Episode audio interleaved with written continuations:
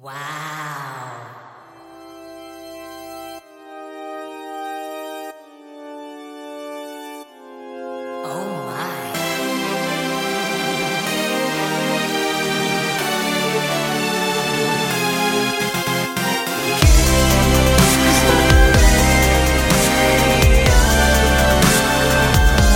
데이식스의 키스터라디오. KBS 주말 예능 슈퍼맨이 돌아왔다. 어제 방송에서는요, 아이가 셋인 한 출연자의 아내가 요런 육아 팁을 얘기했다고 합니다. 일단 마음속으로 소리를 지르세요. 그리고 그 말이 아이들에게 어떻게 들릴지 생각해보세요. 그러면 그 말을 할지 말지 답이 나오겠죠?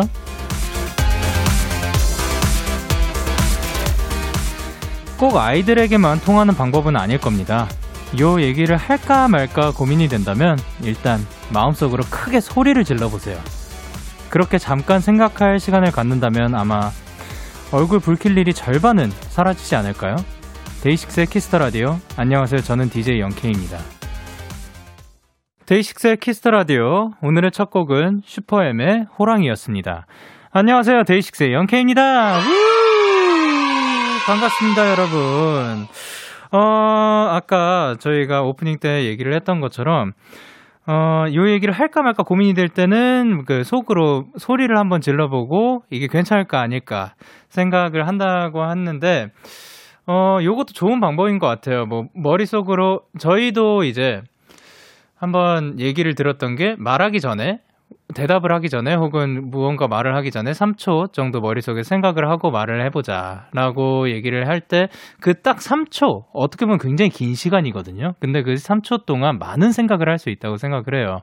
그래서 본인이 생각하고 요거는 말해도 되겠다 싶은 것들 말하는 거 굉장히 좋은 방법이라고 생각을 하고, 그리고 또 화가 나는 거는 저는 이제 제가 지금 기억을 되짚어 봤는데 작년 중반 이후로 뭐 기분이 물론 안 좋았, 사람이다 보니까 뭐 기분이 안 좋았던 적은 있지만 화가 났다? 진짜 거의 한 1년도 된 것 같고 빈도수도 굉장히 적어요. 근데 그 이유가 그냥 그럴 수도 있겠다라는 생각을 가지고 살다 보니까 뭐 화는 생각보다 많이 안 나는 것 같습니다. 요렇게 그냥 뭐 누군가 무언가를 뭐 기분을 이제 나한테 기분을 나쁘게 하더라도 그냥 뭐 그럴 수도 있지, 뭐 저런 사람도 있지, 뭐 이런 일도 있지라고 생각을 하다 보면은 조금 더 나아지지 않을까 생각을 해봅니다. 임별이님께서 내일 회의하기 전에 마음속으로 소리 한번 지르고 의견 제시해야겠어요. 이런 꿀팁 감사. 그리고 배민준님께서 맞아요. 모든 상대 입장에서 먼저 생각하면 그나마 화나는 일이 줄어들더라고요. 오진아님께서 맞다. 영디 어제 주말 예능 1박 2일에 데키라 나온 거 봤나요? 대문짝만한 영디가 너무 반가웠어요. 라고요? 제가 1박 2일에 데키라가 나왔다고 합니다. 너무 감사합니다. 김보미 님도 1박 2일에서 딘딘님이 진행하는 타 방송사 라디오 얘기하셨는데 그 뒤에 자막으로 KBS 쿨 FM 화이팅하고 데키라 영디 얼굴이 딱 나왔다고. 데키라 청취자로서 기분이 너무너무 좋았어요. 1박 2일 분들 너무 감사드리고요. 언제나 그 행복한 날들 있으셨으면 좋겠고 새해 복 많이 받으시고 건강하세요. 근데 요것도 사실 이제 여러분들이 많이 들어주시니까, 함께 해주시니까 가능하지 않았을까 생각을 합니다. 월요일 데이식스의 키스터라디오. 청취자 여러분들의 사연을 기다립니다. 문자 샵8910, 장문 100원, 단문 50원, 인터넷콩, 모바일콩, 마이케이는 무료고요. 어플콩에서는 보이는 라디오로 저의 모습을 보실 수 있고요. 오늘은 유튜브 KBS 쿨 FM 채널에서도 실시간으로 함께 하실 수 있습니다. 잠시 후 도전 스키즈. 2021년에는 처음으로 만나네요. 스트레이키즈 리노, 승민씨 많이 기대해 주시고요. S 광고 타임.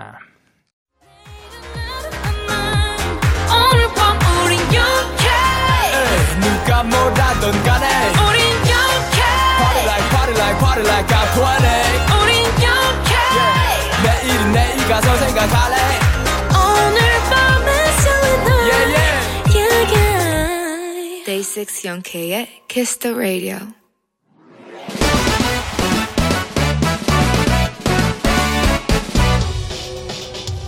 바로 배송 지금 드림. 로켓보다 빠르고 샛별보다 신속하게 선물을 배달하는 남자 배송 K입니다. 주문이 들어왔네요. 김동희 씨. 배송 K, 추워요. 제 방은 왜 이렇게 추운 거죠? 옷을 아무리 껴입고 전기장판을 틀어놔도 외풍이 너무 심해서 밤마다 덜덜 떠는데요. 그나마 좀 춥지 않은 시간이 있어요. 매일 밤 10시부터 12시 영디의 이야기 때문에 따뜻해지거든요.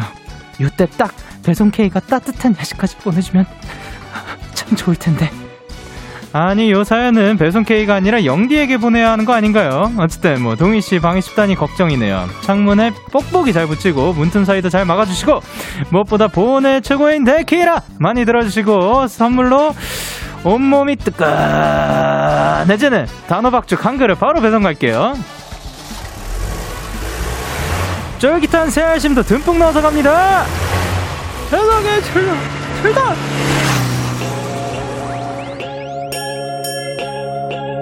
트와이스의 Cheer Up 듣고 왔습니다. 바로 배송 지금 드림. 오늘은 방이 추워서 고생 중인 동희 씨에게 단호박죽 한 그릇 전해드리고 왔는데요. 방이 추울 때는 어떻게 해야 될까요? 저 같은 경우는 그냥 뭐 옷을 조금 더 따뜻하게 입고 있는다든가 아니면 뭐 털 그 가득한 스웨터가 이게 굉장히 길어가지고 방콕을 위한 그 잠옷 같은 거였거든요. 스웨터 같은 건데 무릎을 덮을 수 있는 이런 거 굉장히 따뜻하고 수면 바지, 뭐 수면 양말도 있는데 그런 식으로 이제 내 몸을 일단 따뜻하게 감싸는 것도 좋은 방법이라고 생각을 합니다. 이채윤님께서 보호는 데키라죠. 암암.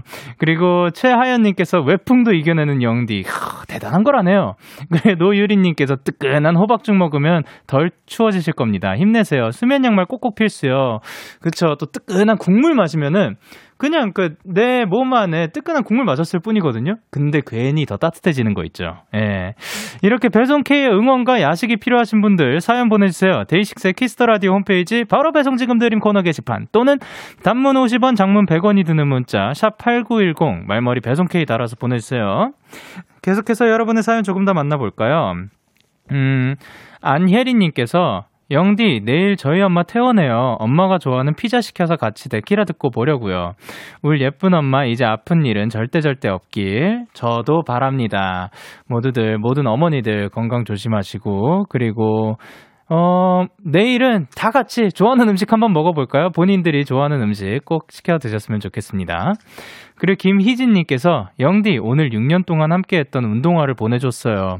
엄마가 대학 입학 선물로 사주시고 제 운동 시간을 함께해준 운동화였던지라 버릴 때에도 좀 슬픈 마음이 들었네요. 운동화야, 고마웠어. 요런 거가 있죠. 사실 저도 지금 신고 있는 신발이 이제 진짜 맨날 신거든요. 다른 신발들이 있어요. 신발장에 있는데 신기 귀찮아요. 왜냐면 이게 제일 편해요. 제 발에 그 신발이 제 발에 맞게 모양이 변하는 거 뭔지 아시나요? 그거 때문에 신기도 편하고 그 평상시에 그냥 뭐 발도 그냥 크게 불편함도 없어서 그냥 이거 그냥 이거 맨날 신는데 사실 좀 찢어지고 그래서 선물을 받았습니다. 예, 저희 스태프분한테 생일 선물로 요거랑 똑같은 걸 받아가지고 그러게요. 신년 이후로는 그거를 신을까 했는데 잊어버렸네요. 그러니까 한번 제가 또 뜯어가지고 새로운 이 신발을 신고 오도록 하겠습니다. 그리고 0993님께서 영디, 저 내일 이직 면접인데 너무 떨려요. 영디, 면접 때 안 떠는 비결이 있을까요? 잘하라고 화이팅 해주세요. 사실 뭐 발표, 면접 요런 식으로 안 떠는 방법, 자기 할 말을 뭐 잘할 수 있는 방법, 요런 것들 많이 물어보시는데, 제가 생각했을 때는, 언제나 말씀드리는 건데, 미리 해보는 것. 그리고 가장 부끄러울 것 같은 상대에게 해보는 것. 요게 가장 제일 어렵지만 효과적인 방법이라고 생각을 합니다. 그러니까 꼭 한번, 부모님한테 해보는 거 어떨까요? 해보시길 바랍니다. 저희는 노래 듣고 올게요. 레인보우의 A 이윤수님의 신청곡입니다. 레인보우의 A 이윤수님의 신청곡 듣고 왔습니다. 여러분은 지금 KBS 쿨 FM 데이식스의 키스타 라디오를 함께하고 계시고요. 저는 DJ 영케이입니다. 저에게 사연과 신청곡 보내고 싶으신 분들 문자 샵 8910 장문 100원 단문 50원 인터넷 콩 모바일 콩은 무료로 참여하실 수 있습니다. 계속해서 여러분의 사연 조금 더 만나볼까요? 이승민님께서 영디, 저 지금 집 근처 산책하면서 데키라 듣고 있어요. 주말 내내 집에서 먹고 자고만 해서 몸이 찌뿌둥했는데 잠깐 산책 나오니까 시원하고 너무 좋네요. 아, 시원하다니까 다행이긴 한데 그래도 생각보다 많이 춥더라고요. 예, 그러니까 꼭 그 따뜻하게 산책하시길 바랍니다. 그리고 이지영님께서 영디 저 대학 추가 합격했어요. 기대도 안 하고 있었는데 눈물 나요. 정말 영디도 축하해주세요. 와, 축하드립니다. 이렇게 또 생각지도 못한 신년 선물을 또 받은 것 같아서 너무 충분히 기뻐하셨으면 좋겠어요. 그러니까 너무 고생 많았고 잘하셨어요. 그리고 김리연님께서 영디 저 내일 신체 검사 때문에 피 검사 하러 가야 되는데 무서워 죽겠어요. 어른이 되어도 주사가 무서운 건 똑같나 봐요. 우리 영디는 주사 잘 맞는 꿀팁이 있나요? 요거는 이제 저는 어렸을 때부터 제 기억으로 크게 부모님께서도 제가 병원 갈 때 막 그렇게 무서워하지 않았다고 하더라고요. 주사 맞을 때도 그냥 잘 맞았었다라고 얘기한 게 기억이 나는데 맞나요? 아마 맞을 겁니다. 예. 근데 그래서 저는 그렇게 막 크게 아프진 않았었어요. 그런데 이게 아프다고 무섭다고 느껴지시면 이제 많은 분들이 지금 댓글창에 그거를 극복하는 방법을 알려주시면 그거를 보고 같이 힘을 내보도록 합시다. 감사합니다. 그리고 7217님께서 요즘에 카페에 못 간다는 것이 너무 아쉬워서 집에서 홈카페를 열어봤어요. 수플레 한번 만들어봤는데 생각보다 맛있어서 놀랐습니다. 이거 굉장히 좋은 방법이거든요. 사실 나가지 못하잖아요, 저희가 많이. 그러니까 집에서 우리가 생각보다 할 수 있는 게 정말 많았더라고요. 그래서 홈카페, 뭐 홈바도 있겠죠. 그리고 요리 같은 것도 집에서 해 드시면서 본인 스타일대로 본인이 원하시는 거 많이 하셨으면 좋겠습니다. 아, 주사에 관해서 지금 그 팁들을 주시고 계신데 박소민 님께서 주사를 안 보면 됩니다. 최가은님께서 안 쳐다보면 반은 갑니다. 그리고 장현정님께서 힘 빼면 안 아파요. 힘을 최대한 빼세요. 그리고 김보민님께서 체념하면 돼요. 아, 그쵸. 힘 빼라고 하잖아요. 그, 힘 빼세요. 이렇게 하고 하는데, 그냥 정말 있으니까 힘을 쭉 빼면은, 사실 그 정도로 막 아프진 않은 것 같습니다. 그쵸. 힘 주면 줄수록 더 아프죠. 그러니까, 힘 빼는 연습을 한번 하고 가볼까요? 예, 힘 빼고, 그리고 주사를 쳐다보지 마시길 바랍니다. 저희는 노래 두 곡 이어서 전해드릴게요. 엠플라잉의 How are you today? 그리고 세븐틴의 홈 5048님의 신청곡입니다. 기분 좋은 밤 매일 설레는 날 어떤 하루 보내고 왔나요? 당신의 하루 끝엔 꼭 나였음 해요. 어때요? 어때? 좋아요. 기분 좋은 밤 매일 달콤한 날 우리 같이 얘기 나눠요. 데이식스의 Kiss the radio Kiss the radio Are you ready? 그대 말에 귀 기울여요 Kiss the radio 데이식스의 Kiss the radio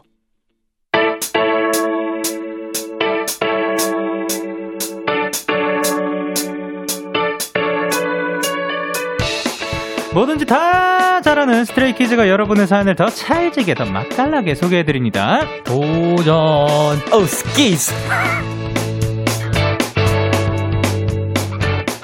매주 월요일마다 찾아오는 귀요미들 스트레이키즈의 리노 승민씨입니다. 안녕하세요. 이 한 분씩 인사 부탁드릴게요. 네, 안녕하세요. 스트레이키즈의 리노입니다. 네, 안녕하세요. 스트레이키즈의 승민입니다. 안녕하세요. 한 주간 잘 지내셨나요? 네. 새해 맞이도 재밌게 하고. 네. 어떻게 했어요? 마지막 음악 프로그램 보면서. 아, 네. 연말 음악 프로그램 보면서. 아. 네, PD님의 나로 바꾸자와 함께. 아. 새해 맞이를 아주 재밌게 했습니다. 그랬군요. 리노 씨는 어떠셨어요? 저는 고양이들 잘 돌보면서 새해를 맞이했습니다. 네. 아, 예. 저는 사실 여기에서 이제 12시 직전에 끝나잖아요, 저희가. 네. 아, 그죠. 그래서 나가서 시선에 걸리지 않게 저쪽 구석에 가가지고 저희 제작진분들이랑 카운트다운 하면서 여기 라디오에서 삥 이 소리 있잖아요. 아, 네, 이거 기다리고 새해 복 많이 받으세요. 뭐 그러고 그냥 다 나왔습니다. 네. 승민 씨는 또 팬들을 위해 또 새해 선물로 네. 백현 씨의 러브 게인을 커버를 하셨다고. 오. 네. 야, 요거 이벤트로 이제 오늘도 한 소절 살짝 부탁드려도 괜찮을까요? 아, 네. 바로 한번 불러보겠습니다. 오케이. 나오는 줄 알았어. 네. 우리 사랑의 레이스 끝날 수 없게 배 지금 돌아서면 다신 돌아갈 수 없다고 해. 저 몰랐는데 승민 씨 그 사이에 노래가 느신 것 같네요. 감사합니다. 대박입니다. 그러면은 이제 리노 씨는 고향이랑 함께 있는 영상도 올리셨던데. 네, 맞아요. 집에 갔던 건가요? 네, 본가에 가가지고 그 고양이들 추루도 좀 주고 이렇게 여러 가지 활동도 좀 시키다가 왔습니다. 여러 가지 활동을 고양이한테 뭘 시키는 거죠? 그 장난감을 이렇게 놀아주면서 뛰는 거라든지. 같이 뛰는 거. 네, 같이 뛰는 겁니다. 네. 혼자는 죽어도 안 뛰어요. 오케이. 그러면 떡국은 집에 가서 드셨나요? 네, 저도 아주 맛있게 냠냠했습니다. 리오 씨도? 저는 나이 먹기 싫어가지고 안 먹었습니다. 그랬군요. 저는 뭐 나이 먹는 거 괜찮아서 먹었습니다. 저는 배달로 황태떡 국 시켜가지고 먹었습니다. 이제 승민 씨가 22살, 리노 씨가 24살인데 서로 덕담 한마디씩 서로에게. 서로요? 먼저 하시죠. 일단 리노 씨부터 먼저 갈까요? 먼저요. 네. 그래, 우리 나이가 한 살 더 많아졌으니까 올해도 잘 부탁하고 아프지 말고 건강하게 잘 보내보자.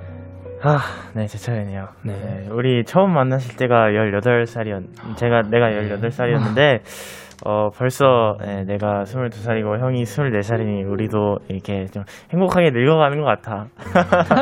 올해도 즐거운 추억 많이 쌓아보자고. 뭔가 쿨하면서도 그 약간 따뜻함이 묻어났어요. 네, 좋습니다. 오늘은 그 서로에게 그렇게 막 날카롭진 않네요. 좋습니다. 새해 첫 대기라니까. 네. 그래요? 그러면 오늘은 좀 따뜻한 분위기로 갈 건가요? 네, 좋습니다. 리노 씨는 동의를 안 하네요. 아니요, 동의하겠습니다. 두 분 앞으로 온 사연들 만나볼게요. 수원 씨께서 뭐라고 했죠, 리노 씨? 네, 우리 승민이 오늘 크리스마스 트리 같아요. 트리 승민. 송보희님께서 리노 베레모 뭐야? 웅성웅성. 베레모 근데 진짜 잘 어울리네요. 감사합니다. 얼굴이 어떻게 그렇게 작아요? 네, 얼굴은 마스크 때문에. 그리고 정희은님께서 스타일리스트 분들 어디 계시는 거예요? 동서남북으로 큰절 올리고 싶어요. 정말. 그리고 김서연님께서 올해 첫 데키라이자 마지막 데키라입니다. 유유. 다음 주 월요일부터 재수 시작하는데 내년에는 꼭 원하는 대학 붙어서 코로나 없는 대한민국에서 데이식스 퀴즈 콘서트 가고 싶습니다. 마이스테이 재수 화이팅! 아자자! 화이팅! 저희 다 같이 하나 둘 셋 하면 화이팅 할까요? 네. 하나 둘 셋 화이팅! 오케이. 그리고 이소연님께서 데키라 오늘 생방 처음 봐요. 올스키즈 보러 일찍 왔어야 했는데 너무 늦게 왔네요. 라기에는 지금 시작할 때 오셨는데 전혀 늦지 않은 것 같습니다.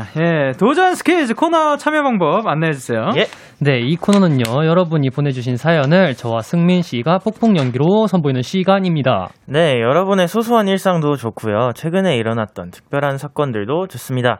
뭐든지 다 보내주시면 저희가 더 재미있게 살려볼게요. 문자 샵 8910 장문 100원 단문 50원 인터넷 콩 모바일 콩 마이케이는 무료로 참여하실 수 있고요. 오늘도 투표가 진행이 됩니다. 청취자 여러분들의 투표에 따라 승자 결정되고요. 리노와 승민 씨 두 분 중에 오늘 사연을 누가 더 잘 소개를 했는지 잘 듣고 계시다가 투표해주세요. 오늘 진 사람은 또 뭐 할까요? 오늘 또 저희가 미리 정해왔는데 오늘 진 사람이 이긴 사람을 업고 5번 스쿼트 5번 하는 걸로. 사실 두 분 중에 힘이 세다면은 누가 더 세다고 볼 수 있어요? 형이 훨씬 강하죠. 그래요? 그러면은 마지막으로 누가 이겼었죠? 저번 주에 리노 형이 제가 이겼어요.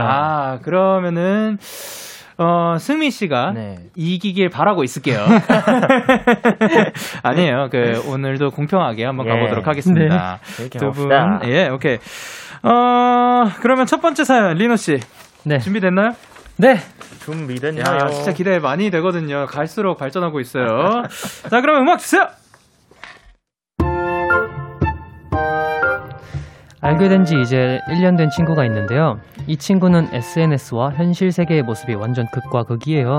어떻게 다르냐고요? 일단 일단 카톡에서 대화할 땐 세상 애교쟁이입니다. 점심 먹었어? 우리 오늘 맛있는 거 먹을까? 그래, 뭐 먹을까? 그거 먹을까? 치즈한 거. 치즈 뭐? 피짱 치즈한 피짱 먹고 싶어. 그래, 좋지. 피자. 이따 그럼 피자 먹자. 오케이, 그럼 학교 앞 정문에서 만남. 혀가 반토막 나는 건 기본. 각종 이모티콘과 하트가 둥둥 떠다니는데요. 그래놓고 딱 만나잖아요. 그러면 저기 삼거리 앞에 있는 거기로 갈까? 응, 어디? 아, 맞다. 우리 오늘 점심으로 치즈한 피짱 먹기로 했지? 응, 피자는 거기가 맛있잖아. 그래, 거기 가자. 난 좋아. 오케이, 콜! 무덤덤하기론 마치 중2 남학생 같고 터프하기론 거의 조선시대 돌쇠 같아요. 두 얼굴의 야누스도 지킬앤 하이드도 아닌데 달라도 너무 다른 친구. 저희가 아직 덜 친해서 그런 걸까요? 아우, 당황스러워요. 아, 0287님이 보내신 사연이었고요. 달라도 너무 다른 두 친구 때문에 고민이라 하셨는데 요 그런 노래 가사도 있죠. 내 속에 내가 너무 더 많아. 어떤 사람과 어떤 상황에 있냐에 따라 말투나 행동이 달라지기 마련이잖아요. 네. 제가 봤을 때는 이분이 사실 친해가지고 이런 모습을 보여주는 것 같거든요. 네. 그렇죠. 그런 것 같지 않나요? 네. 맞는 것 같아요. 카톡에서 뭐 이렇게 약간 애교스러운 말투 쓰는 사람들 평상시에도 좀 많이 봐갖고. 네. 사실 톡이랑 뭐 이렇게 다를 수도 있는 거고. 이제 우리도 한 달 넘게 같이 했는데 두 분은 데키라에서 어느 정도 오픈했다? 저는 사실 뭐 한 95? 95? 거의 다 완전 오픈한 것 같은데, 아닌가? 저는 그때 이제 귀신 연기할, 그 귀신한테 도망가는 연기할 때 거의 모든 걸 쏟아부었다고 봐도 될 것 같습니다. 그러면 요 반대로, 그 승민 씨가 생각했을 때, 리노 씨는 몇 프로 정도 오픈했다고 생각해요? 거의 뭐, 그때 이후로 거의 100% 다. 진짜요? 그럼. 이렇게 열정적으로 하는 모습 되게 오랜만이었거든요. 잠깐만, 평소에는 그렇게 열정적으로. 그러니까 그 열정이 없다는 게 아니라, 무슨 말인지 알지? 다 알 거예요. 오해하시면 안 됩니다, 여러분. 열심히 안 한다는 게 아니라. 그날따라 열심히. 리노 씨는? 저희 승민이도 뭐 이렇게 열심히 잘하는 거 한 95%, 97% 정도. 아직 근데 100%를 안 보여준 것 같아요. 그래요? 나머지 5% 정도 기대해 보도록 하겠습니다. 승민 씨, 리노 씨, 그러면은 평상시에 실제 성격은 뭐 이런 사람이다, 이런 게 있을까요? 서로 말해주는 건가요? 네네네. 서로. 형은 우선은 생각보다 그렇게 말이 많이 없어요. 그래요? 장난을 많이 치긴 하는데 칠 때 치고 약간 할 때 하는 성격이어가지고 생각보다 이렇게 생각하신 만큼 말이 많이 없는 편인 것 같아요. 그럼 리노 씨가 보는 승민 씨는요? 되게 댄디하고 막 그런 담백한 느낌일 거라고 생각하시잖아요. 근데 일상생활에서는 전혀 아니에요. 근데 이제 자기 관리 같은 점에서는 이제 되게 담백하고 막 되게 철저하게 지키고 그런 친구긴 한데 일상 이제 멤버들과 지낼 때는 되게 엉뚱하고 하나 빠진 친구. 뭐냐면 그 멤버들이 그만큼 편해서. 그럼요. 반전 매력이 있다는 거죠. 사람이 어떻게 다 완벽합니까? 리노 씨도 분명히 뭐 몇 개 정도 빠진 거 있을 거예요. 우리 다 그렇고 다 있을 거예요. 그러면 서로에게 닮고 갖고 싶은 성격이 있다면? 형 먼저. 그래 볼까? 되게 규칙적으로 잘 생활을 해요, 애가. 근데 그건 형도 마찬가지여갖고. 닮고 싶은 성격. 약간 형이 강단 있을 때 엄청 강단 있거든요. 자기가 해야겠다고 마음 먹은 게 있으면은 진짜 행동력이 좋다. 네, 약간 그 실행에 옮기는 게 말보다 빨라요. 말하기도 전에 그냥 행동을 해버리는. 하고 말해요. 좋습니다. 지금 김수정님께서 아까 이제 그 사연에서 그냥 현실 말투가 무뚝뚝한 듯 톡할 땐 다른데 그리고 또 명창 강진은 근본입니다. 그 친구 아직 낯가리는 거일 수도. 그럴 수도 있죠. 네, 조미나님께서 승민 씨 애교 연기할 때 리노 씨 표정 너무 차가운 거 아닌가요? 뭐 어떻게 보면 몰입을 한 거죠. 네. 그리고 이사나님께서 승민이 이거 귀여운 척 연기 아니에요. 이거 그냥 평소에 애교 말투 장렬하는 승민이에요. 솔직히 저 승민 씨 평소에 말투 들을 때 조금 그 생활 애교가 있는 것 같아요. 그래? 아, 그런가요? 네. 네. 저는 나름 되게 제가 무뚝뚝하다고 생각을 하거든요. 귀여워요. 아, 심쿵했네요. 네. 그래요. 김성원님께서. 네. 네. 김성원님께서 온라인에서 특히 애교쟁이가 되는 친구 점점 저도 있어요. 그리고 서지훈님께서 근데 그건 그냥 얼굴 보고 말하기 낯간지러워서 그래요. 완전 저 같음. 그런 이유가 또 있군요. 네. 본인들은 생각보다. 이제 톡할 때 더 뭔가 어떻게 뭐 애교가 더 많아지나요? 뭐 어떻게 되나요? 이게 약간 저는 애교라기보다는 약간 말투 끝에 뭔가 실제로 한글을 이렇게 썼을 때 와, 나 다녀왔다 이렇게 얘기하면 뭔가 되게 정이 없어 보여요. 맞아. 당은 살짝 조금 이렇게 오그라들 때가 있는데 다녀왔담 뭐 다녀왔다 아 이런 식으로 살짝 조금 말 끝을 조금 흐리는 편이에요. 너무 다녀왔다 이러면 뭔가 너무 이렇게 다녀왔다 이런 느낌인 것 같아서 사실 메시지를 전달하는 거에 있어서 그냥 된 거 아닌가요? 저는 솔직히 문자를 잘 안 해요. 그 필요한 거 있으면 전화로 하고 그래가지고. 리노 씨는 문자 스타일이 어때요? 저는 이제 최근에 이제 팬들하고 소통할 수 있는 그게 생겼는데 거기서는 되게 이제 말투도 귀엽게 하고 그러는데 실제로는 딱히 안 그런 것 같아요. 친구들하고 말투 할 때도 막 그냥 이응 뭐 이런 느낌이지. 오히려 더 이렇게 짧아지는 그런 스타일이군요. 사람마다 다른 것 같아요. 그러면 이게 사람마다 굉장히 다 스타일이 다릅니다. 그런 의미에서 청사진 듣고 올까요? 네. 예, 스트레이키즈의 청사진 듣고 왔습니다. 이제 요 노래 주인공분들이 지금 계신데 그 중에서 승민 씨, 다음 사연 준비됐나요? 네, 준비됐습니다. 오케이, 음악 사. 회계팀에서 일하고 있는 직장인입니다. 업무상 어쩔 수 없이 단호박을 먹을 때가 많아요. 지연님, 이번 저희 마이크 성능이 장난 아니에요. 요즘 유행하는 ASMR 그거 저희 제품 사용하면 딱이라니까요. 그래요? 웬만한 고감도 마이크면 성능 좋지 않나요? 으이그, 성능만 좋은지 아세요? 제품이 얼마나 이쁘게 나왔냐면 마이크가 이쁘면 큐빅이라도 박혀있어요? 큐빅까진 아니고 디자인이 그냥 알겠어요. 제품 소개서 보내주시면 검토 후에 연락드릴게요. 하루에도 수십 개의 거래처를 상대하는데 그걸 다 들어주면 일이 절대 안 끝나거든요.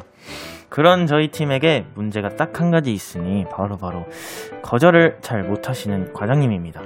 과장님, 저희 이번에 마이크가 새로 나왔어요. 어머, 그래요? 마이크가 새로 나왔구나. 요즘 ASMR 유행하시는 거 아시죠? 어머, 저도 알죠. ASMR. 과장님, 거기 제품 메일로 제품 소개서 받기로 했어요. 어머, 그래요? 지은 씨가 통화했구나. 아니, 그러니까 그냥 전화 끊으셔도 된다고요. 과장님, 그럼 이번에 저희 마이크들 구매해 주시는 거죠? 그럼요. 해야죠.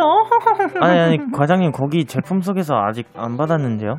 역시 우리 과장님 최고. 물건은 얼마나 보내드리면 될까요? 그러니까 한 50개 보내드릴까요? 100개? 100개요? 어머, 지은 씨. 아니 사장님, 소개서도 안 보내주셨잖아요. 자꾸 이러시면 저희 거래 안 합니다. 저희 과장님한테 따로 전화하지 마세요. 과장님이 늘 매몰차게 거절하시지 못해서 악역은 다 제가 맡고 있어요. 저도 마녀 말고 백설공주 하고 싶습니다. 예스맨 과장님, 어쩌면 좋죠?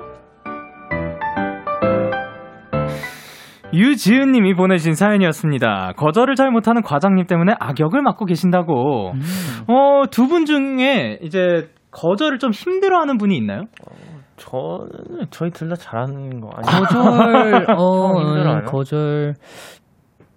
거절 잘하는 것 같아요. 리노 씨, 그러면은 지금 춤춰줄 수 있어요? 아니요. 아니요, 보여드릴 수 있습니다. 빠르네요. 승민 씨는 그럼 지금 노래 한 소절 부탁드려도 될까요? 아니요. 안타깝네요. 이렇게 거절을 잘하시는 분들입니다. 그리고 이제 제일 들어봤던 것 중에 말도 안 되는 부탁 같은 거 기억나는 거 있어요? 말도 안 되는 부탁. 말도 안 되는 부탁이라. 말도 안 되는 부탁. 저희가 그때 말씀드렸다시피 네. 기억에 안 좋은 거, 해로운 것들은 그냥 바로 네. 싹 잊어버리는 타입이어서 너무 말도 안 됐기 때문에 네. 말이 안 되어서 입력이 안 되었다. 맞아요, 맞아요. 그렇죠. 그러면은 사실 제가 다음으로 여쭤보고 싶었던 게 네. 거절을 못해서 좀 당황스러웠던 적이 있어요라는데 잘하시네요. 저 한 번 있어요. 있어요? 네. 제가 완전 회사 들어오기 전에 완전 이제 춤학원에 가고 있었는데 네네. 어떤 분이 이제 전화기도 고장났고 그래가지고 5,000원만 빌려달라고 하시는 거예요. 네. 그래가지고 빌려드렸어요. 뭐 빌려드린 건가요? 아니면 그냥 드린 건가요? 그리고 연락이 없어졌죠. 그분은 그 5,000원 덕분에 네. 살아났을 거예요. 네, 그쵸. 잘 됐겠죠? 그럼요. 저도 이런 경험 한 번 딱 있었어요. 길 가다가 어떤 이렇게 사주 봐주시는 분이 갑자기 저를 잡으시고 그때 거절 한 번 잘 못했다. 이게 한 15분 동안 얘기를 그냥 들었어요. 막 모습 속에서 막 용, 막 공룡이 보인다 막. 공룡이 보인다. 그냥 지나치면 안 될 것 같아서 얘기를 하는데 마지막 내용이 저쪽에 있는 그 땡땡 리아에 가서 햄버거 세트를 사달라고 하시는 거예요. 네? 사달라고요? 네. 말도 안 되는 내용인 거예요. 들으면서 살짝 이게 뭐 말이 안 되는데 계속 생각했는데 마지막 얘기가 그거인 거예요. 그래서 그때 절대 안 된다고 그냥 갈 길 갔어요. 리노 씨는 만약 이런 거 혹시 당해본 적 있나요? 저 도를 아십니까? 그렇죠. 네. 계속 듣고 있었어요. 그래서 뭐 하자 그러면은 아니라고 집 가야 된다고. 근데 듣고는 있었어요. 흥미로워서? 모르겠어요. 그냥 왜 듣고 있었는지 모르겠는데 뭐는 하진 않았지만 그냥 듣고는 있었던 것 같아요. 저도 그랬던 적이 한번 있었는데 무서웠어. 그때 이제 그거 들으면서 진짜요? 와, 이야 그러니까 저도. 근데 좀 제가 좀 과하게 리액션을 했는지 기분 나빠하시면서 조금 가셨던 그런 기억도. 죄송합니다. 제가 너무 과하게 리액션을 했던 것 같습니다. 정라운님께서 전화 받는 것 같아 신기해요. 그러니까 저도 이어폰에 지금 문제가 있었는 줄 알았는데 약간 그 이펙트가 들어갔네요. 그래 박지은님께서 과간주 영디 연기 날이 갈수록 크크크크 합이 잘 맞아요. 잘 맞죠. 네 박소민님께서 영업 전화 너무 싫어. 그리고 이설빈님께서 리노씨 옥장판도 잘 팔 것 같은 괜찮았어요. 그리고 네 K80252585님께서 상사분이 저라면 힘들죠. 강단 있는 상사님이 필요해. 그렇죠. 그리고 임서연님께서 크크크크크 빠른 거절. 그렇죠. 이제 KBS 쿨 FM 데이식스 키스터 라디오에서 1부를 마칠 시간이고요. 지금까지 연기를 살펴봤을 때는 지금 솔직히 누가 더 잘했다고 저는 말을 못하겠습니다. 2부도 기대 많이 해주시고요. 1부 끝곡으로는 악뮤의 오랜 날 오랜 밤 들려드릴게요. 잠시 후 11시에 만나요. 구한경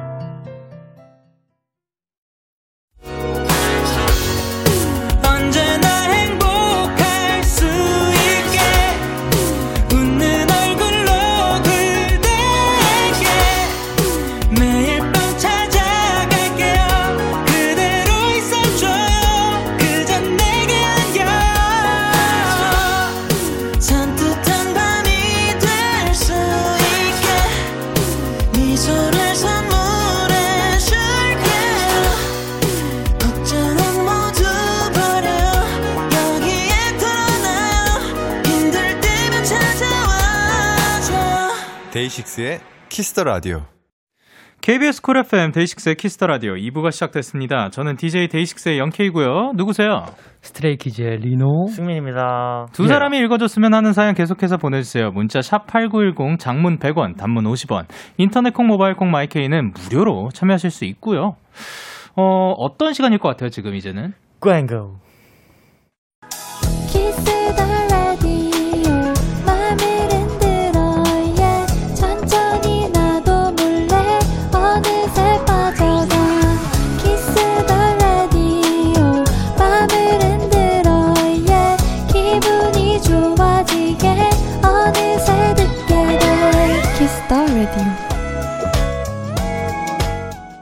데이식스의 Kiss the Radio 도전 스키스 스트레이키즈의 리노 승민씨와 함께하고 있습니다. 오늘 사연들이 또 많이 오고 있는데 일단 유지은님께서 와 지난주에 쓴 사연이 오늘도 과장님한테 당했지만 아 이거 아까 그 사연의 주인공이시군요.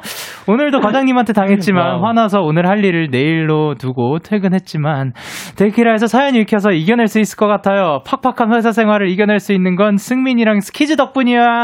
아 네. 감사합니다. 아 스키즈 여러분이 또 이제 이겨낼 수 있게 해주셨네요. 네.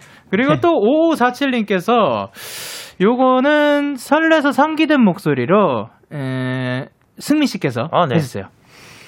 새 자취방으로 이사가요. 혼자 사는 집이라 왜 웃냐? 혼자 사는 집이라 매우 매우 작지만 신축 건물이라 너무 기대되고 신나요. 벌써부터 뭘 챙겨야 할지 이것저것 고민 중인데 도저히 감이 안 잡혀서 자취 선배 리노 오빠에게 조언을 구하고 싶습니다. 자취생에게 꼭 필요한 필수품이나 꿀팁이 있다면 알려주세요. 오, 아니 자취를 하셨었어요? 네네 고등학교가 멀어가지고 네 그때부터 자취를 했었는데 네, 자취 꿀팁. 자취 꿀팁 그냥 돈만 잘 아껴 쓰면 돼요. 아, 이게 그게 쉽지가 않아요. 뭐 야식 먹고 싶고 그쵸. 집에 들어오는 길에 막 뭐 사고 싶고 막 그런 게 있거든요. 네네. 근데 굳이 살 필요가 없는 물건들이에요. 사지 마세요. 그런 거. 아, 그렇죠.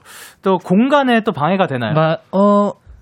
그렇죠. 공간에 방해가 되기도 하고. 예.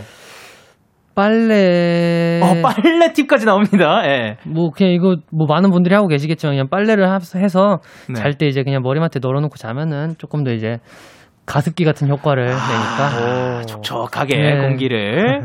야 역시 선배님입니다. 그리고 이제 정은혜님께서 두근두근 설레는 목소리로 읽어주세요. 요거는 리노 씨가. 네.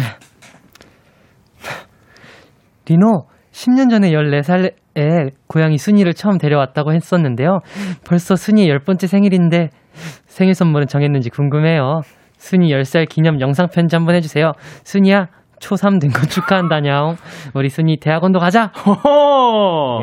자 그러면은 이제 순이를 향해 영상 편지 한번 가보도록 할게요. 카메라 보면서. 오케이. 순이야, 너를 처음 만났을 때 그 버스 번호까지 기억이 나는데 그때가 정말 생생하구나. 그래 앞으로도 오래오래 살고 같이 재밌는 하루하루를 잘 보내보자꾸나. 파이팅. 아 좋습니다. 버스 번호는 몇 번이었어요? 네 90번입니다. 아 그랬군요. 감사합니다. 자 그리고 0986님의 조인성 씨 눈물 참는 연기처럼 사진 있음이라고 합니다. 사진 보여드릴게요. 예. 요거를 이제 조인성 씨 눈물 참는 연기처럼 승민 씨 부탁드릴게요. 네. 오케이. 눈물 참아주세요. 27살이 된 백수입니다. 12월 31일에 퇴사를 했는데요. 회사 다니면서 가장 하고 싶었던 게 뭘까 생각하다가 탈색을 했어요. 탈색하고 염색을 했는데 염색이 빠져서 머리가 이렇게 됐답니다. 다른 색으로 덮어야 할 것 같은데 무슨 색으로 할까요? 추천해주세요. 어우 눈물 날 뻔했어요. 지금 사진을 리노 씨가 설명을 해주세요. 와. 이게 뿌리 쪽이 색깔이 더 빠진 것 같은데요. 네. 무슨 색으로 덮으면 좋을까요? 사실 네. 되게 아팠을 거란 말이에요. 탈색할 때. 아, 그렇죠. 그래서 그냥 저는 무난하게 그냥 갈색이나 그냥 검정색으로 하는 게 제일 좋을 것 같아요. 근데. 승민 씨는요? 흑발이 최고입니다. 아, 이유는요? 지금 제가 흑발이기 때문에. 아, 그렇군요. 사실 승민 씨가 최고예요. 그리고, 이제 K8033님께서 취한 목소리로 읽어주세요. 리노 씨 부탁드려요. 아, 네. 잠깐만. 대학 마지막으로 추가 합격했어요. 너무 기뻐요. 방송 나와서 술 사와서 좀 먹고 있는데 취한 것 같아요. 조금 졸리긴 한데 데키라 보려고 버티고 있는데 조금 자우네요. 그래도 기쁜 것 같아요. 대학 합격한 거 축하해주세요. 축하드립니다. 잘하네. 사실 뭐 이 축하 이 정도 받으려면은 뭐 한 잔 이렇게 마셔야 되죠. 네, 그죠. 네. 네. 그래서 얼마나 드셨어요, 리노 씨? 올 때 물 한 병 정도 먹고 왔습니다. 취하겠구만. 좋습니다. 그리고 이제 마지막 사연은 제가 읽어보도록 할게요. 음악 주세요.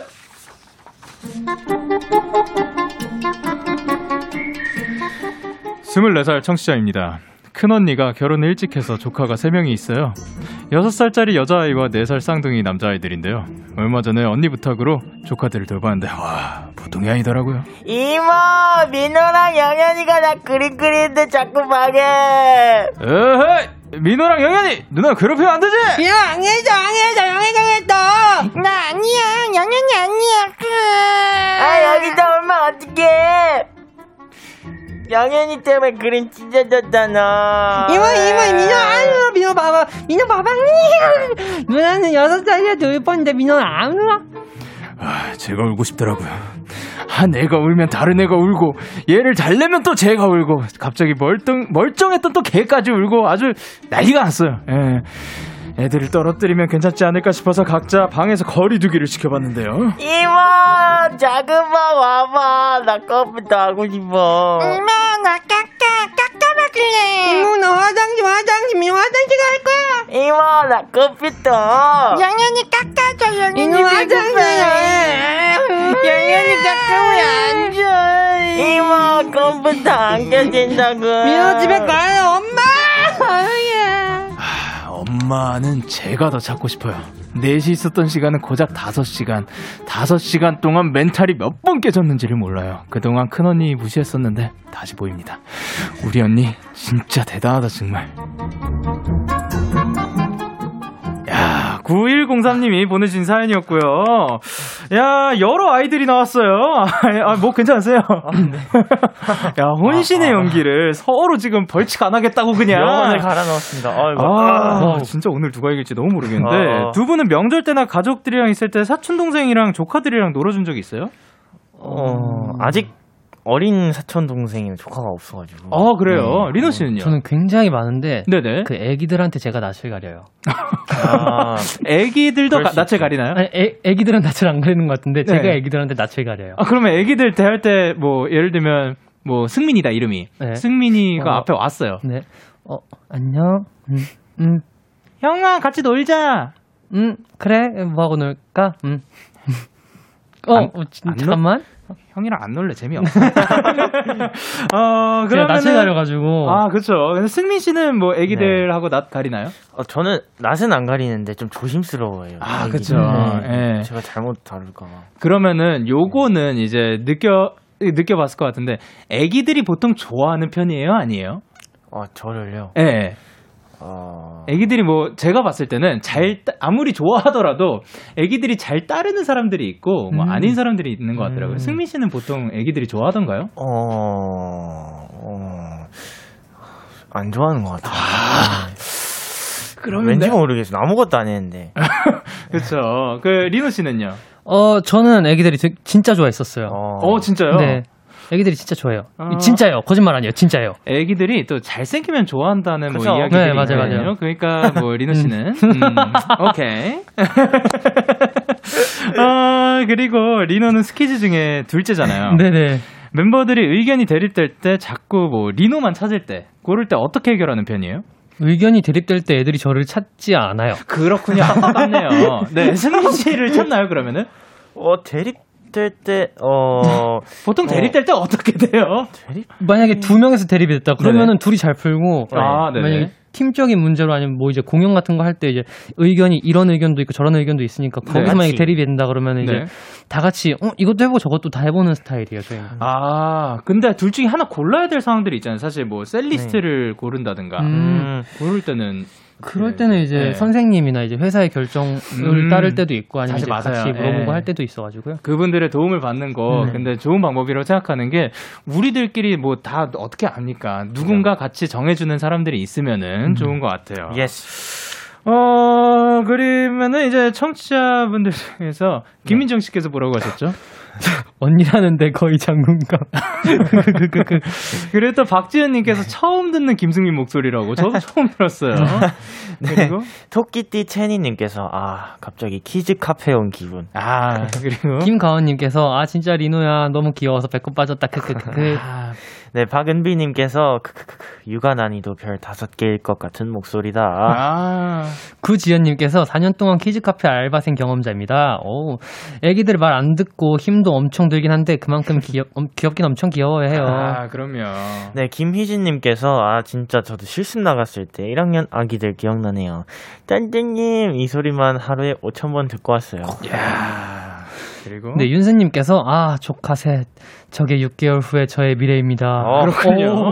그리고 네 K8023님께서 오늘 연기계 춘추 전국시대 진짜 어떻게 뽑아요? Yes or yes 못 뽑아요. 기권 펄럭. 어. 전주희님께서 실제 스키즈 분들이랑 영디의 어린 시절을 생각해봤을 때 육아 난이도 어땠을 것 같아요? 일단 리노 씨는 어떠셨을 것 같아요? 저는 엄청 저희 부모님이 힘들어하셨을 것 같아요. 아 그래요? 네네네. 혹시 얘기 들어본 적 있나요? 네, 썰이 몇 개가 있는데. 아, 네네네.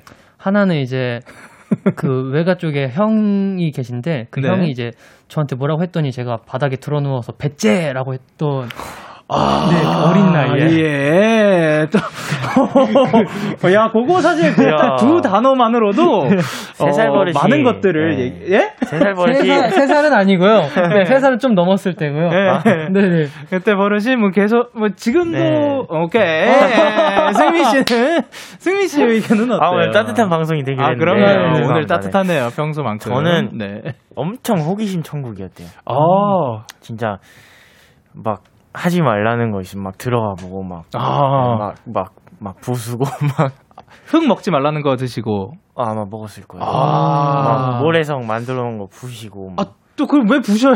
모르겠어요. 성격이 약간 좀 이상하네. 아 둘이 너무 따세요. 여러분 막 어머니가 막 다 같이 놀이터에서 이렇게 애들 뛰어놀고 있으면 맛있는 거 갖고 오면 안 네. 먹고 놀고 애들이 다 먹고 막. 아 저는 어땠었을까요?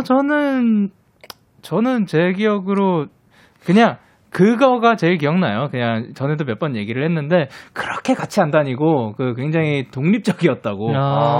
먼저 앞으로 뛰어가가지고 막 숨어 있고 막 그러다. 예. 숨어 있는 거. 그랬었습니다. 그거 말고는 뭐 크게 뭐는 없었던 것 같아요. 자 그러면은 이제 도전 스키즈 승자를 가려봐야 하는데. 예스. 아 사연을 가장 잘 소화해준 분에게 투표를 해주면 되거든요. 네. 야 근데 진짜로 나 진짜 오늘 모르겠어요. 저도 둘 다 포인트들이 확실했고. 네. 임예슬님께서 오늘 진짜 레전드입니다. 아침 알람음으로 승민 리노 떼쓰는 소리 설정해놓으면 벌떡 일어날 것 같아요. 오케이 그러면 1번 리노 2번 승민입니다. 1번 리노 2번 승민. 문자 샵 8910 장문 100원 단문 50원. 인터넷 콩 모바일 콩 마이케이는 무료로 참여하실 수 있습니다. 저희는 그러면 노래 듣고 올게요. 비박진영의 나로 바꾸자. 박진영의 나로 바꾸자 듣고 왔습니다. KBS 쿨 FM Day6의 키스더라디오 도전 스키즈 스트레이키즈의 리노 승민씨와 함께 했는데요. 아 이유진님께서 1번 리노 술 취한 연기가 너무 리얼했어요. 그리고 2230님께서 뭐라고 보내셨죠? 2번 승민이요. 처음에 나왔던 찌즈찌즈 피자 애교가 잊혀지지 않아요. 앵콜해주세요. 한번 치즈 피자 먹고 싶어요. 오케이. 그리고 오하라님께서 뭐라고 보내셨죠? 네, 2번 승민이 아까 너무 고생했어요. 저라면 조인성 연기 그렇게 못해요. 고마워요. 그리고 최유진님께서 1번 리노 치중 리노 거래처 리노 오늘 데키라 찢었다. 아, 그러니까 진짜 오늘 많이 찢겼어요. 여러 갈래로 찢겼는데 이제 투표 결과를 말씀드리도록 하겠습니다. 네. 리노 vs 세미, 세미 vs 리노. 오늘은 승단다. 오늘은 완전 반빙이었죠. 리노 53%, 승민 47%로 리노 승리. 아 오늘 대결에서 진 승민 씨 인정하시나요? 네 깔끔하게 인정합니다. 아 사실 네. 오늘은 뭐 굉장히 박빙이었던 것 같아요. 네, 그러게요. 53대 47이. 그니까요. 진짜 아깝네요. 리노 씨는 어때요? 아, 저번 주에 제가 이겼잖아요. 네. 2020년의 마지막을 이기고, 네. 2021년의 첫 시작을 이기니까 기분이 그러네. 굉장히 좋네요. 좋을만 하네요. 네, 축하드려요. 감사합니다. 이제 코너를 마무리할 시간인데 오늘 어떠셨어요, 승민 씨? 오늘 굉장히 기억에 남는 연기가 많았던 것 같아요. 재밌었습니다. 네. 아, 감사합니다. 그리고 리노 씨. 네, 저도 네.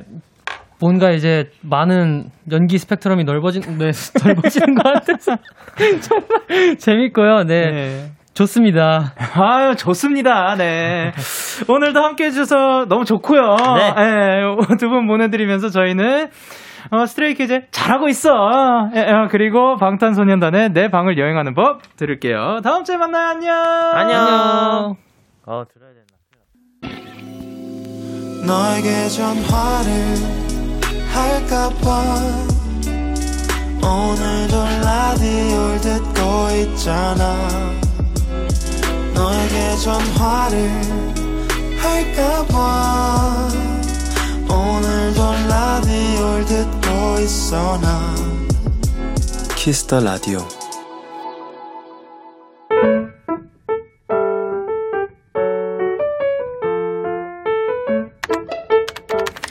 오늘 사전 샵 OODD.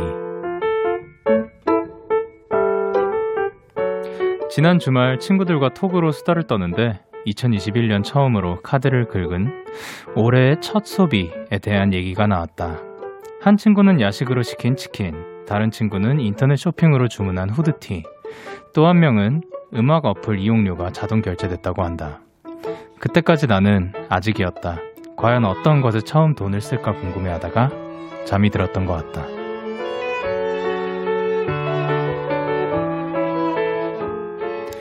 그리고 오늘 아침 드디어 올해 첫 소비를 했다. 출근길 지하철 요금 1,250원. 오케이, 좋았어. 올해는 소처럼 열심히 일하는 거다. 1월 4일 오늘 사전 해시태그 아자아자. 가오의 시작 듣고 왔습니다. 오늘 사전 샵 OODD, 오늘의 단어는 해시태그 아자아자였고요. 윤지은님이 보내주신 사연이었어요. 그러게요. 과연 올해 첫 소비 어떤 거였을까요? 저는 아마 그거 생방 끝나고 야식이었지 않을까 생각이 드네요. 야식 메뉴가 뭐였더라? 탕 같은 거였던 것 같아요. 예, 정확하게는 기억이 안 납니다. 근데 이제 홍슬기님께서 내 올해 첫 소비는 보석 십자수. 보석 십자수가 뭐죠? 보석 모양 십자수인가? 모르겠네요. 보석 십자수가 어떻게 생겼는지 사진으로 보내주시면 감사드리겠습니다. 그리고 보석으로 하는 십자수가 있다고요? 허, 엄청 비싼 거 아니에요? 아, 그 보석이 아니구나. 예, 알겠습니다. 그리고 전 다솜님께서 저는 아마도 편의점 큐빅으로 하는 거라고. 예, 알겠습니다. 그리고 이성현님께서 저는 바디로션이요. 요즘 너무 건조해서 여러 개 쓸어왔어요. 아유. 그리고 김가인님께서 저는 비빔라면 샀는데 올해 열심히 먹어보겠습니다. 화이팅! 그리고 3707님께서 저는 가족들하고 시켜먹은 치킨이 올해 첫 소비네요. 호호, 똑똑한 소비였다. 그리고 K8030님께서 저는 첫 결제 가족들한테 저녁 쐈습니다. 배달로 파스타! 나이스! 그리고 박소민님께서 저는 올해 첫 소비로 블루투스 이어폰 할부로 거하게 질렀어요. 그리고 신승원님께서 그래도 소의 해니까 소처럼 일하는 건 나쁘지 않네요. 아, 그쵸. 하지만 여러분 언제나 기억하셔야죠. 건강 챙기시고, 무리하지 마시고, 그리고 언제나 최대한 본인이 행복할 수 있는 쪽으로 열심히 일하셨으면 좋겠습니다. 이렇게 여러분의 오늘 이야기를 보내주세요. 데이식스의 키스터라디오 홈페이지 오늘 사전 샵 OOTD 코너 게시판 또는 단문 50원, 장문 100원이 드는 문자 샵 8910에는 말머리 OODD 달아서 보내주시면 돼요. 오늘 소개되신 지은님께 편의점 상품권 보내드릴게요. 저희는 EI 피처링 크러쉬의 For You 들을게요. 이하이 피처링 크러쉬의 For You 듣고 왔습니다. 여러분의 사연 조금 더 만나볼게요. 이윤진님께서 재택근무하다가 오랜만에 출근했어요. 간만에 나가니까 피곤했는데 진짜 좋은 점. 영양사님이 정성껏 준비해주신 급식 먹는데 너무 좋더라고요. 아, 그쵸. 맨날 배달음식 혹은 집밥 먹다가 이제 다른 데서 또 먹을 수 있는 그런 장점도 있겠죠. 그렇게 장점들을 또 하나하나씩 발견하면서 그것들을 쳐다보는 것도 나쁘지 않은 것 같아요. 그리고 김성은님께서 갑자기 아빠가 술 드시고 오더니 엄마랑 싸운 얘기 막 늘어놓으시다가 제 침대에서 주무시네요. 아빠 좀 가주시면 안 될까요? 코골이 때문에 우리 영디 목소리 안 들려요. 좀 오늘은 뭐 피곤하셨을 테니까 이제 일어나서 또 대화하실 수 있도록 잠시 이제 그 방 말고 다른 데 가 있는 건 어떨까요? 라고 생각이 듭니다. 그래요. 박정은님께서 영디 전 오늘 토익 학원 첫날이었어요. 만약 6년 만에 하는 영어 공부라 걱정도 되고 떨렸지만 첫날 수업을 잘 끝낸 것 같아요. 오늘 나름 수고한 나에게 햄버거를 선물하려고요. 아유, 잘했습니다. 그렇게 뭐 하나하나 하더라도 자그맣게나마 본인한테 칭찬하고 그리고 보상을 주는 그런 것들이 분명히 이제 자기 자신한테 스트레스도 덜고 위로도 될 거라고 생각해요. 그리고 9781님께서 오늘은 2021년의 첫 출근 날이었죠. 출근해서도 아직 적응을 못해서인지 하루 종일 날짜를 자꾸 2020년으로 적었네요. 얼른 친해지자 2021년아. 매년 사실 뭐 몇 개월은 걸리는 것 같아요. 뭐 날짜 적을 때 2020년에 2019년으로 적고 뭐 그 전에는 그 전해로 적고 올해는 또 얼마나 갈지 기대가 됩니다. 저희는 샘 스미스의 To Die For 듣고 올게요. 샘 스미스 To Die For 듣고 왔습니다. 천삼님께서 저 이어폰을 연구실에 두고 와서 다시 출근하고 있습니다. 이어폰 없는 밤은 상상할 수 없거든요. 영디는 되돌아가서라도 챙기는 필수템이 있나요? 솔직히 저는 웬만하면 없는 것 같아요.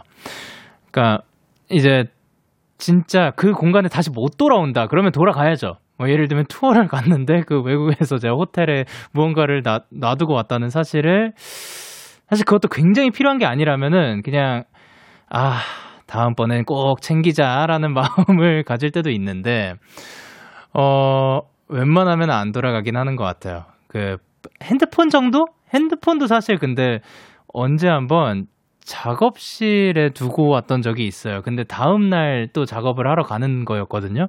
그래서 두고 왔을 거예요, 아마.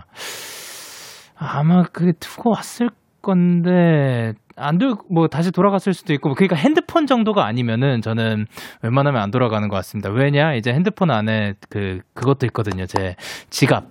그러니까 지갑이 저는 그 핸드폰으로 써가지고, 예. 그거 말고는 크게 없는 것 같고. 2066님께서 영디 지금 밖에 눈 와요.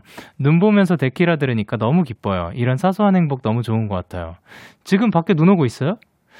이쪽은 내리지 않고 있지만 이제 2066님의 집 근처에는 눈이 내리는 것 같네요.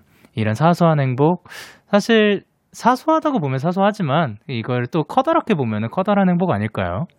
그리고 김민지님께서 저희 친구들은 총 5명인데요. 1명 빼고 4명만 대학에 붙었어요. 정말 공부도 잘하고 착하고 재미있는 친구인데 요즘 많이 기운이 없어서 제가 더 속상해요. 영디 제 친구 좀 응원해주세요.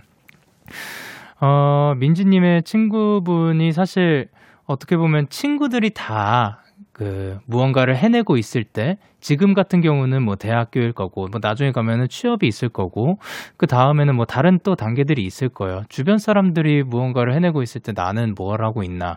나는 그럼 지금 이거를 해내지 않았기 때문에 뭐 실패를 하였나? 라고 생각을 충분히 할 수 있거든요. 근데 분명히 다들 타이밍이 있는 것 같아요. 근데 그 타이밍을 어떻게 준비를 하느냐인 것 같아요. 그러니까 절대 무조건 포기만 하지 않아 주셨으면 좋겠어요. 다른 길을 찾는 거 괜찮아요. 중간에 잠깐 쉬는 거 괜찮아요. 포기만 안 하셨으면 좋겠습니다. 그러면 저희는 서리의 Running Through the Night 그리고 우효의 청춘 듣고 올게요. 참 고단했던 하루 끝 널 기다리고 있었어. 어느새 익숙해진 것 같은 우리 너도 지금 같은 맘이면 오늘을 꿈꿔왔었다면 곁에 있어줄래 이 밤 나의 목소리를 들어줘 데이식스의 키스더라디오 2021년 1월 4일 월요일 데이식스의 키스더라디오 이제 마칠 시간입니다. 매번 느끼는 거지만 오늘 다시 한번 또 느낀 것 같은 게 이제 스트레이키즈 분들의 연기력이 나날이 너무 빨리 늘고 있다는 거 과연 이제 어디까지 발전을 할지 너무 기대가 되고요. 그리고 사실 사연들 보면서 많은 생각도 하게 되는 것 같아요. 이제 친구들이랑 얘기도 나누면서 라디오 하면서 어떠냐 뭐 이야기도 나눴는데 그냥 이제 사람들의 이야기를 듣는 게 참 어떻게 보면은 재밌는 일이고 어떻게 보면은 생각도 많아지는 것 같다라고 얘기를 했던 것 같아요. 점점 생각이 많아지는 요즘입니다. 그래서 오늘 끝곡으로는 마크2 2라운의 너와 나의 세계를 준비를 했고요. 지금까지 데이식스의 키스터라디오 저는 DJ 영케이였습니다. 오늘도 대나잇 하세요. 바이바이.